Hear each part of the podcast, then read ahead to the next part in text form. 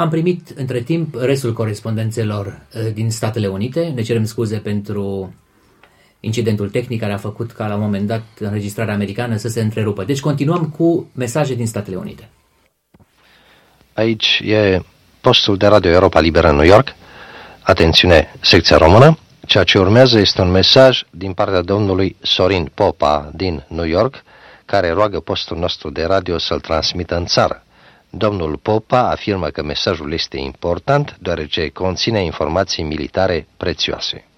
Sunt Sorin Mihai Popa. De mai multe zile încerc, ore peste ore, să prind la telefon țara. Imposibil. Am primit și telefoane greșite de altfel. Nu am nici cea mai mică încredere în oficialii RSR, ambasadă misiune din Statele Unite, sau chiar alte conexii ale RSR-ului.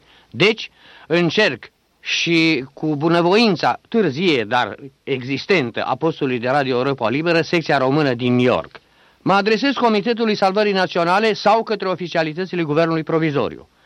Dat fiind încă prezența unităților de teroriști pe teritoriu, dacă nu ați rezolvat, și probabil că nu, în totalitate problema, vă rog să fiu imediat contactat prin Radio Europa Liberă, studio din New York, deoarece posed date și informații privind rețelele de canale subterane din București și lucrările existente, începute de altfel între anii 46 și 48 în faza inițială. Rog camarazii mei de arme și mai ales cei care mai trăiesc, dacă nu au uitat, din componenții centralei mișcării de rezistență unită din România, grupului Ștefan Nenitescu, să arate ce știu în cazul operației canalele și canalizarea subterană a orașului București și mai ales depozitele de arme.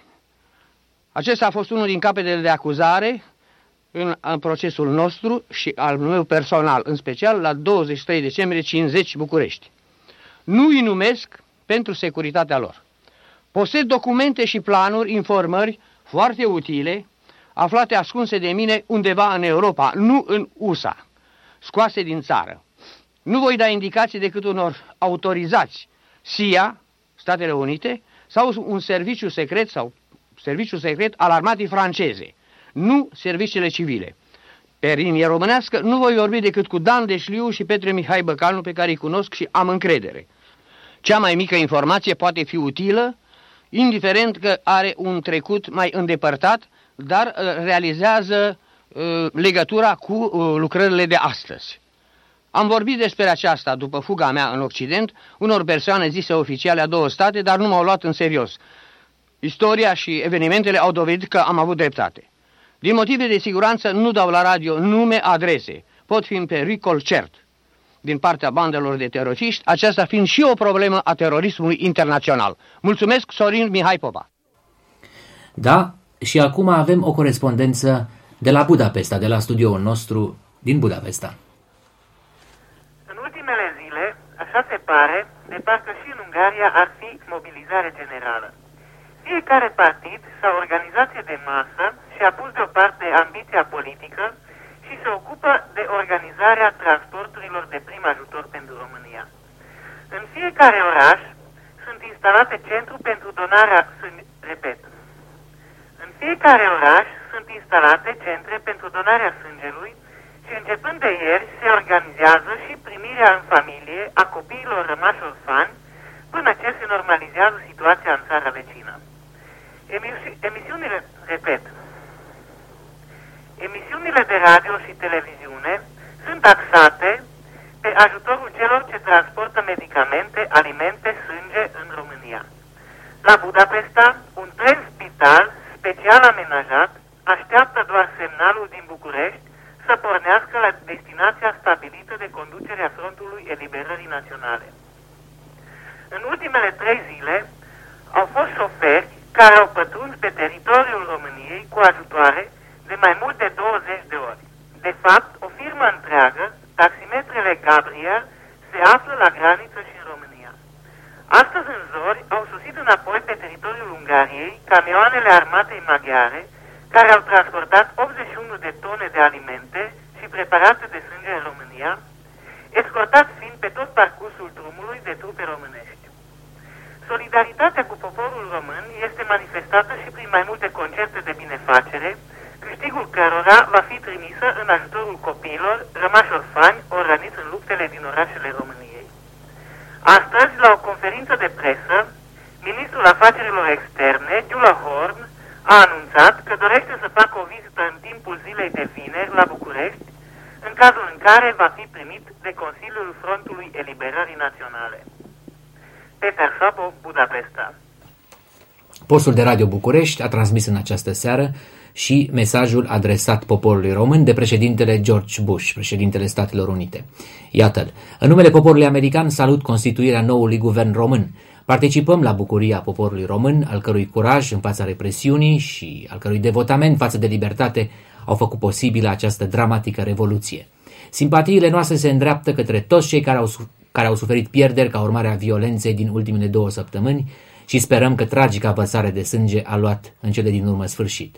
Ca un prim gest de bunăvoință și de sprijin din partea poporului american, Guvernul Statelor Unite ale Americii a donat Comitetului Internațional al Crucii Roșii 500.000 de dolari și este gata să furnizeze alte forme de ajutorare în caz de calamitate pentru ușurarea suferințelor poporului român în această perioadă dificilă de tranziție. Statele Unite aplaudă angajamentul poporului român de a înfăptui alegeri democratice și alte reforme democratice, politice și economice. Ne pregătim să conlucrăm cu noul guvern român la construirea relațiilor bilaterale pe baza angajamentului comun al popoarelor libere pentru o reală dezvoltare democratică și pe temeiul domniei legii se arată în încheierea mesajului președintelui american transmis astă seară de Radio București. Tot prin Radio București am preluat și mesajul transmis de primul ministru al Legatului Unit al Marii Britanii și Irlande de Nord, Margaret Thatcher, care s-a adresat cu o telegramă președintele, președintelui Consiliului Frontului Salvării Naționale al României, Ion Iliescu, prin care îi adresează cele mai bune urări cu ocazia alegerii în această funcție. În această telegramă se sublinează că poporul britanic urmărește evenimentele tragice, dar eroice din România cu multă simpatie și admirație pentru curajul extraordinar al poporului român. Marea Britanie este gata să ajute pe orice cale reconstrucția unei Românii pașnice și democratice. De asemenea, secretarul de stat pentru afacerile externe și ale Commonwealth-ului, Douglas Hart, Fon, îmi cer scuze, este o transcriere greșită, a adresat o telegramă lui Dumitru Mazilu, prim vicepreședinte al Consiliului Frontului Salvării Națională, prin care îi adresează cu ocazia alegerii cele mai călduroase urări. Marea Britanie, se spune în sfârșit în telegram, a fost activ de partea dumneavoastră în timp ce ați suferit sub regimul trecut. În telegramă se exprimă dorința Marii Britanii de a ajuta România în a se dezvolta ca o țară prosperă și democratică, precum și speranța în dezvoltarea unor relații bilaterale excelente între Marea Britanie și România. În sfârșit, cancelarul Austriei, Franz Vranitzky, a adresat noului premier roman o telegramă de felicitare, ceea ce echivalează și cu recunoașterea de facto a noului guvern român. Se arată în această telegramă că întreaga Austrie a primit cu mare bucurie vestea eliberării de sub dictatură. Nu vom uita cu câtă durere și câte victime a realizat această cotitură poporul român. Ne exprimăm speranța în edificarea unei orânduiri sociale democratice în care să fie respectate drepturile omului, se arată în mesajul cancelarului austriac, adăugându-se că Austria este gata să sprijine activ România în vederea soluționării problemelor importante cu care este confruntat guvernul de la București. Ă, Constantin Caragea, avem noi mesaje? Avem patru mesaje. Bun. Aici dr. Ion Taloș, titularul disciplinei de folclor romanic de la Universitatea din Köln, RFG. Vreau să transmit un mesaj important și un număr de telefon lui Dorel Vișan, membru în Comitetul Clujan al Frontului Salvării Naționale. Până când își pregătește ceva de scris, câteva propoziții adresate tuturor compatrioților. Acum, când s-a săvârșit minunea minunilor, când putem striga glorie și recunoștință eroilor neamului care s-au jertfit pentru noi toți, când Revoluția a ieșit învingătoare, nu consider necesar să descriu stările sufletești prin care am trecut și noi, cei de care n-a avut nevoie regimul odios al ceaușeștilor și pe care oricum ne-a scăpat din mâini. Vor veni vremuri mai bune pentru a scrie și a povesti. Încă o observație generală. Lumea a învățat în ultimele zile două cuvinte românești. Unul îngrozitor, securitate, și altul sublim, libertate. Cred că a sosit momentul ca lumea să mai învețe un cuvânt românesc. cumpătare, chiar dacă multora le va veni mai greu să-l rostească. Și acum mesajul meu adresat lui Dorel Vișan. Municipalitatea orașului Căln, cu care Clujul e înfrățit, m-a autorizat să cer Comitetului Local al Frontului Salvării Naționale să comunice cu ce ar putea fi de folos Călnul în situația dată. Prin urmare, îl rog pe Dorel Vișan să mă sune la telefonul prefixul RFG 0049, prefixul Călnului 0221 și tel- numărul de telefon 427672. Repet, prefixul RFG 0049, prefixul Călnului 0221 și numărul de telefon 427672. Tuturor românilor, la mulți ani, în libertate! Alo, aici este profesor dr. Bogdan din Republica Federală Germania, Dortmund. Aș dori să comunic Ministerului Sănătății, respectiv Crucii Roșii, că am trimis două pachete mari de medicamente, a 200 de kilograme, respectiv medicamente, pansamente, material de sutură, substituenți plasmatici, precum și siringi și ace. Aș dori, de asemenea, să se ia legătura cu mine la telefonul eh, 0231 57 21 45. Repet, 0231 57 2145 să mi se spună despre ce, ce, ce, ce medicamente mai au nevoie, respectiv material de sutură sau substituenți plasmatici. Vă doresc un an nou fericit, toate cele bune, felicitările mele, sănătate și toate cele bune. La revedere!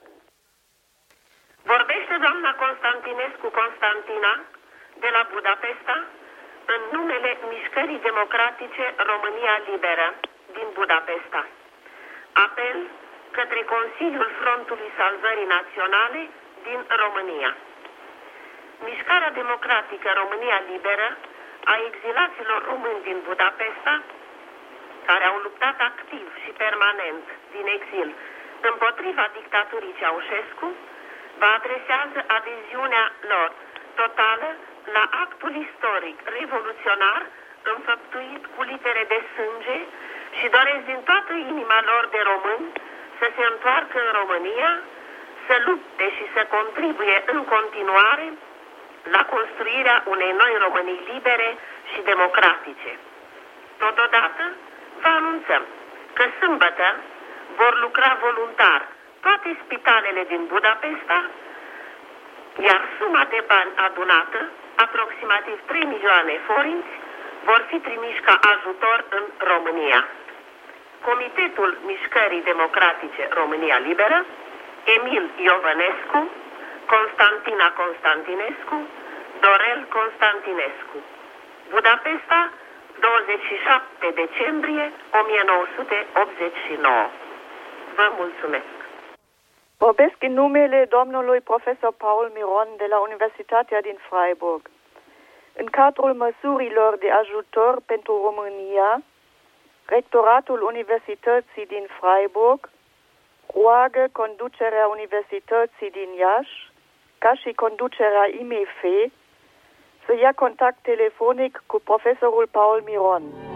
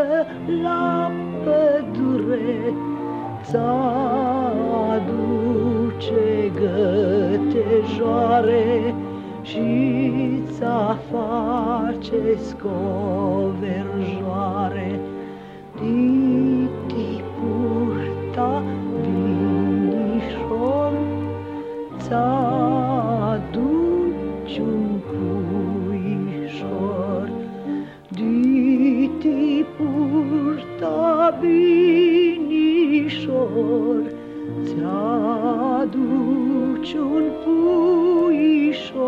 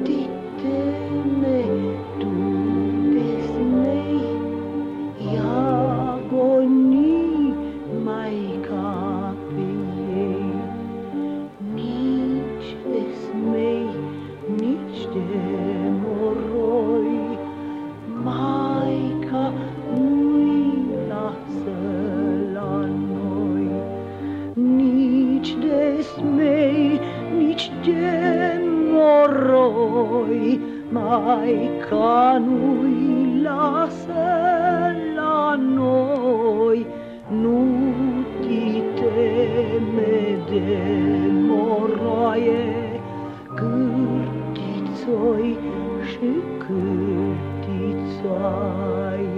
cârtițoi și cârtițoaie, că le dă Maica bătaie. Și acum, stimați ascultători, repetăm mesajul scriitorului Iordan Chimet. Iordan Chimet se află într-o vizită în Germania Federală, unde a venit acum o lună, se va întoarce, bineînțeles, la București. Momentul sacru al eliberării, așteptat de noi toți, de întreaga lume românească, de aproape o jumătate de veac, l-am trăit departe de țară. Nici mie, simplu și întâmplător călător în Occident, nici prietenilor cunoscuți sau necunoscuți pe care am întâlnit, în lungul și melancolicul exil românesc, soarta nu ne-a oferit imensul privilegiu de a împărtăși toate riscurile, toate sacrificiile alături de voi, cei dragi de acasă, pe străzile însângerate ale orașelor noastre martire. Cum să vă exprimăm durerea noastră, dragostea noastră, admirația noastră, speranța noastră? Nu avem la îndemână decât cuvintele tuturor de acasă, făurite de părinții părinților noștri de-a lungul atâtor vremuri tulburi. Și chiar dacă erau destinate să identifice și să condamne răul când apărea în viața comună, era vorba totuși de un rău care nu depășea un anumit hotar, o anumită limite a firii. Dar acum, cum să mai folosim sărmanele noastre cuvinte, dezarmate parcă, în aceste clipe tragice, când s-au deschis porțile zăgăzuite ale infernului, când gloanțele asasine nu ocolesc copiii, mamele, bătrânii, răniții, adică tot ce este sacru în viață, tot ce e vulnerabil, demn de a fi apărat, îngrijit și iubit. Când, după ce au condamnat la moarte bisericile și mănăstirile, a venit rândul bibliotecilor, în care erau depozitate atâtea din mărturiile mândriei noastre.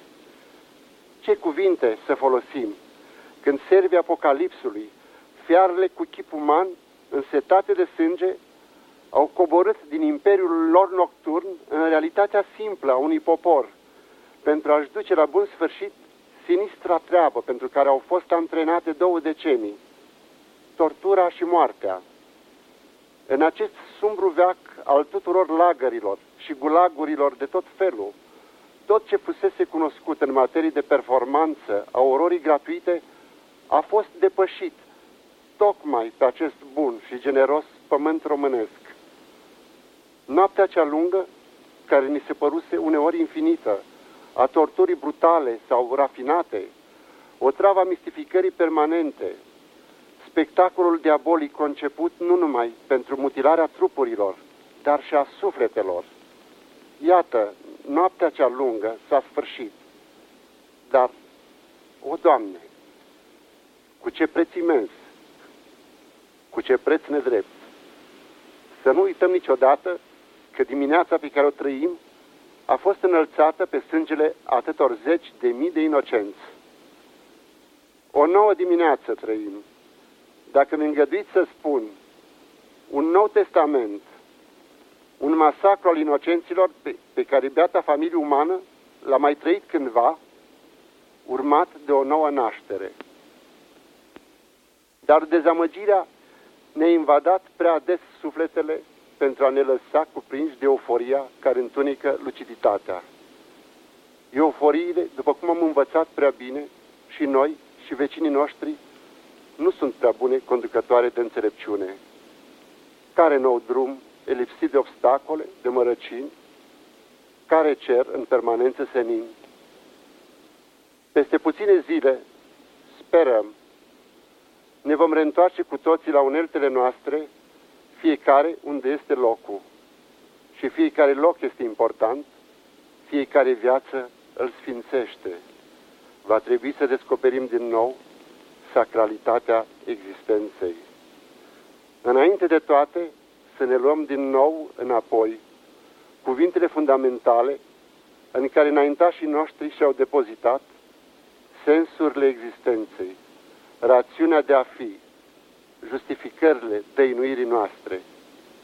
Aceste cuvinte, cuvântul libertate, cuvântul țară, cuvântul dreptate, cuvântul neam, cuvântul demnitate, ne-au fost răpite, bazjocorite, golite de sensurile pe care trebuiau să le poarte, au fost expuse deriziunii publice, utilizate de călăii sistemului nu mai puteau fi rostite de oamenii liberi. Ca și oamenii martiri, avem și cuvinte martire. Să-i respectăm și pe unii și pe alții, să le ștergem rănile și să mergem împreună mai departe, pe drumul destinului nostru regăsit. Să ne reparăm uneltele. E nevoie de ele. Să rostim din nou rugăciunile copilăriei fiecare în limba părinților lui. Să ne plângem morții și în care bucurii de mâine vom putea uita vreodată lacrimile de astăzi. Să ne regăsim amintirile, gesturile simple ale vieții uitate, curajul și speranța, să ne regăsim pe noi înșine. E dimineață să pornim la drum. L-am ascultat așadar pe scriitorul Iordan Chimet, aflat într-o vizită în Germania Federală și care acum se pregătește să se întoarcă la uneltele dânsului în țară.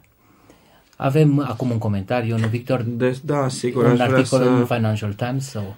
Da, aș vrea să amintesc câteva cuvinte despre lacrimi și cărți. Vorbea și John Lloyd, corespondentul lui Financial Times la București, într-un articol care a apărut astăzi. El descria nenorocirea distrugerii colecțiilor și bibliotecii centrale universitare de la București și intervenția securității, aportul securității la acest act, ultim act de, de răzbunare al ceaușeștilor și amintea, între altele, plânsetele director, unuia dintre directorii bibliotecii, în uh, mulțimea cărților distruse, a colecțiilor distruse, între care se aflau și prime volume din prime tipărituri din Shakespeare, manuscrise ale lui Rabelais și numeroase ediții rare românești și scrieri toate, toate distruse sau uh, inundate complet. Financial Times. Da. Ni se spune acum, ni se comunică acum că Nestorate și este pregătit să ne transmită de la Washington prin satelit reacții oficiale, reacții de presă, reacții de opinie publică din Statele Unite. Până atunci, în așteptarea derulării acestei benzi, să ascultăm muzică. So this is Christmas,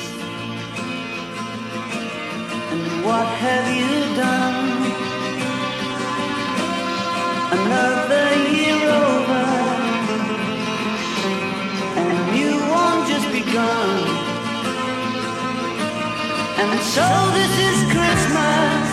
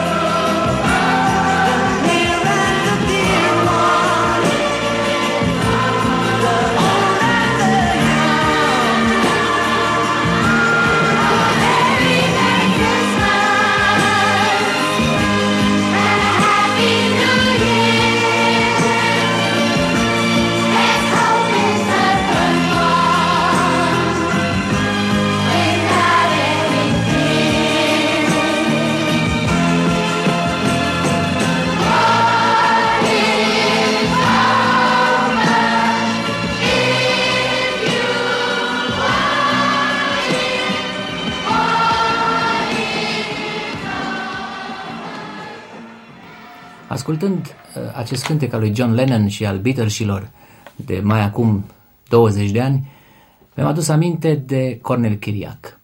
Pentru că eram în România, eram elev de liceu, ascultătorul postului de Radio Europa Liberă, când Cornel Chiriac ne făcea părtași și pe noi acolo de această experiență muzicală și politică fundamentală care a, au fost Beatles și. Mi-am adus aminte de Cornel Chiriac pentru că și el este o victimă. A fost ucis mișelește în 1975 de un cuțit ucigaș. Nici până astăzi nu s-a putut ști, deși toată lumea bănuiește și probabil în lumina celor întâmplate în ultimile zile în România va veni și siguranța și certitudinea morții lui, probabil. Cornel Chiriac a fost ucis între altele și pentru curajul, pentru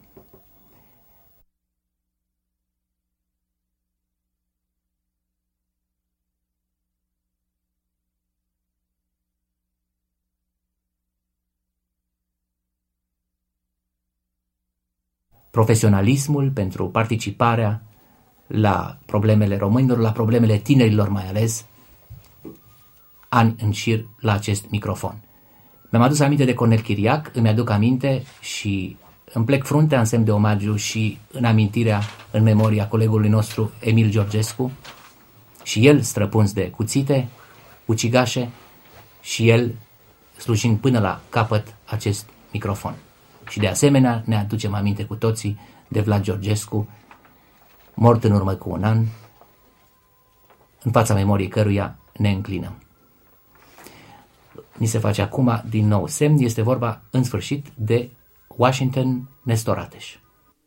Interesul pentru evenimentele din România rămâne foarte mare aici în America, subiectul numărul 1 al radioului și televiziunii americane. El este foarte mult și în atenția guvernului american. Președintele Bush, care se găsește în Texas, a vorbit reporterilor despre schimbările din România, exprimând uluirea și respectul pentru ceea ce se întâmplă acolo. El a spus că grija sa este ca liniștea și libertatea să domnească în România. Deși a repetat părerea că ar fi fost preferabil ca Nicolae și Elena Ceaușescu să fi fost judecați într-un proces mai deschis, el a adăugat că asta a fost treaba românilor. Președintele a mărturisit că a fost mișcat de colindele cântate la televiziunea română pentru prima oară în atâtea decenii și reluate de o stație de televiziune de aici, care sunt în sine, a apreciat președintele, o declarație dramatică. Nimeni n-ar fi putut prevedea schimbările care s-au produs în Europa răsăriteană în ultimul an, a spus domnul Bush, adăugând că Statele Unite se bucură de aceste schimbări. Președintele nu a fost întrebat de reporter despre ajutorul american pentru România, dar alte surse oficiale de aici au precizat că acest ajutor urmează să se ridice la 775.000 de dolari mâine, când Statele Unite vor trimite la București un mare avion de transport încărcat cu medicamente și instrumentaj medical. De asemenea, o echipă de specialiști americani pleacă în România pentru a contribui la soluționarea diverselor probleme provocate de luptele din ultimile zile, precum și pentru a determina la fața locului ce ajutor umanitar suplimentar ar mai fi necesar din America. Un amplu efort de ajutorare eh, se desfășoară și la nivelul organizațiilor neguvernamentale americane, de la Crucea Roșie la asociațiile create de românii americani, virtual în fiecare oraș mare din Statele Unite. Apar anunțuri la televizor și în ziare pentru contribuții particulare la fondurile de asistență.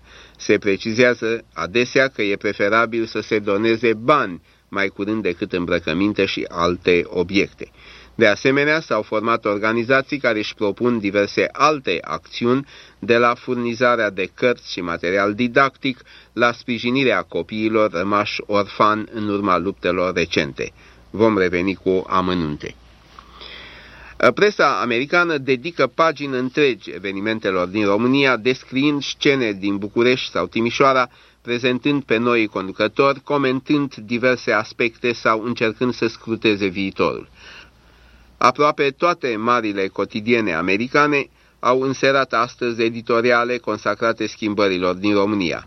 Iată ce scrie cunoscutul ziar Baltimore Sun. Poporul român, tiranizat și slăit, a plătit mai scump libertatea decât vecinii săi. Românii au făcut sacrificii pe care ceilalți esti europeni și le pot doar imagina pentru a ajunge în același loc.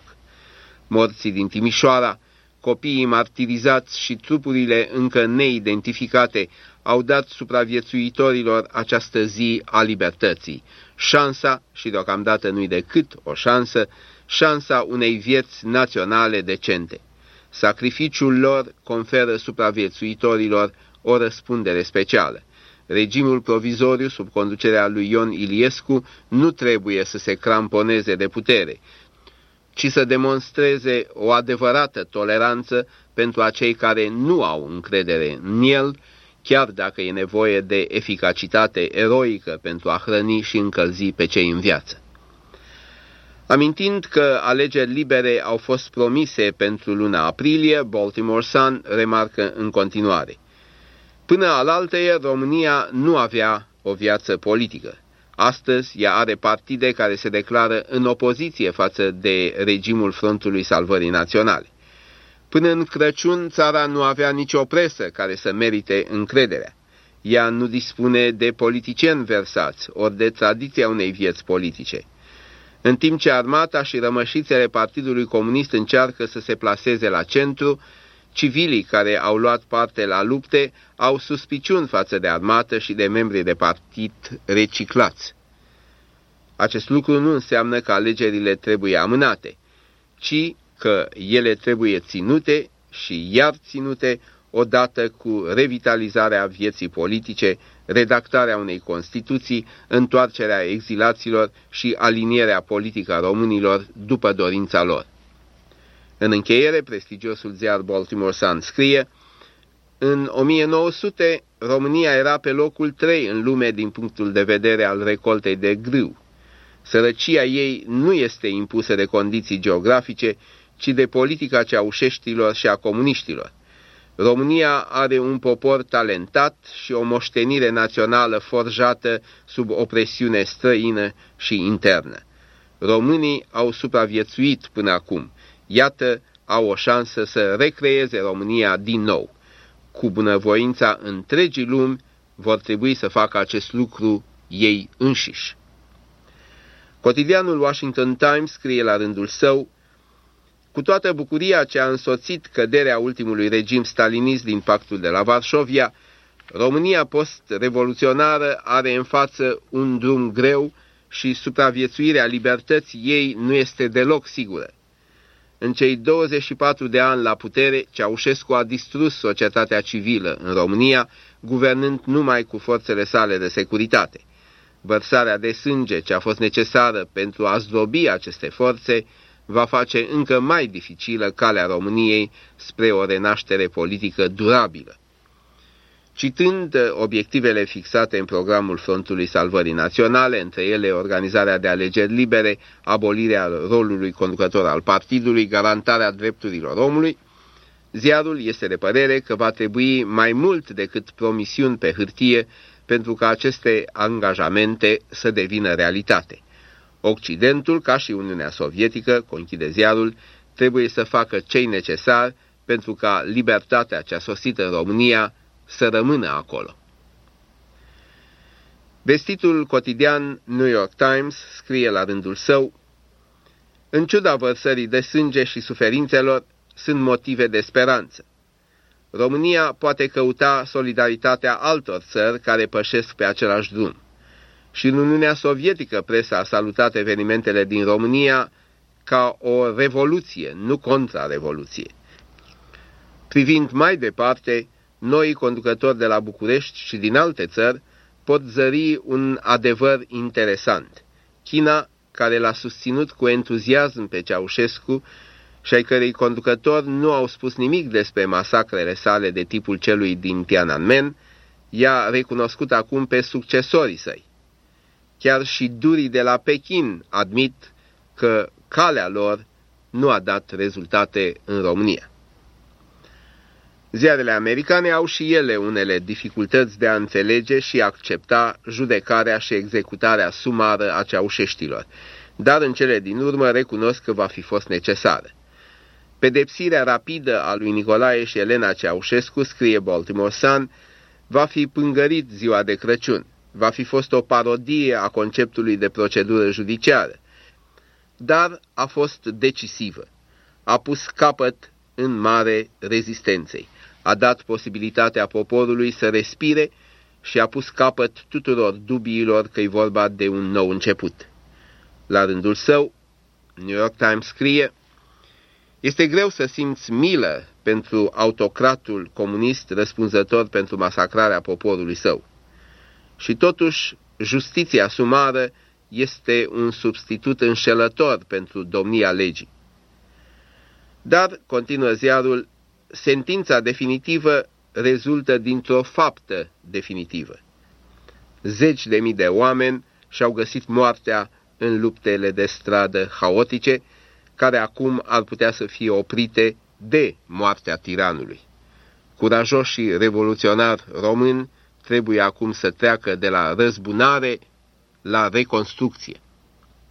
Nestor Rateș, Washington și adăugăm de aici Nestor Rateș o mică notă din editorialul lui Miami Herald de astăzi, care tocmai ne-a venit pe teleimprimatoare și care îl citează pe Emil Cioran cu spusele Tiranii sunt întotdeauna asasinați prea târziu. Suntem informați în acest moment că postul american de știri, CNN, precum televiziunea franceză ieri seară, a transmis astăzi de la București filmul reîntâlnirii dintre Doina Cornea și fica sa Ariadna Cornea Comp. Ca unii care am fost alături de amândouă, de mamă și de fică, atâta timp cât au fost despărțite, ne bucurăm între primii de întâlnirea lor de la București din România acestor prime ore ale libertății. Acest program de patru ore, acest ultim segment de patru ore, patru ore al emisiunii în direct, speciale transmise către, către România se apropie de sfârșit. Echipa din studioul de la München, alcătuită din Anca Petrescu, Sandu Greceanu, Victor Moroșan, iar în camera de transmisie Constantin Caragea și colegul nostru, tehnicianul de sunet West German, Peter Fischer, vă mulțumesc pentru atenție. Până la ora exactă, vă invităm să o ascultăm, să o reascultăm, o vom face de fiecare dată cu aceeași încântare pe Maria Tănase.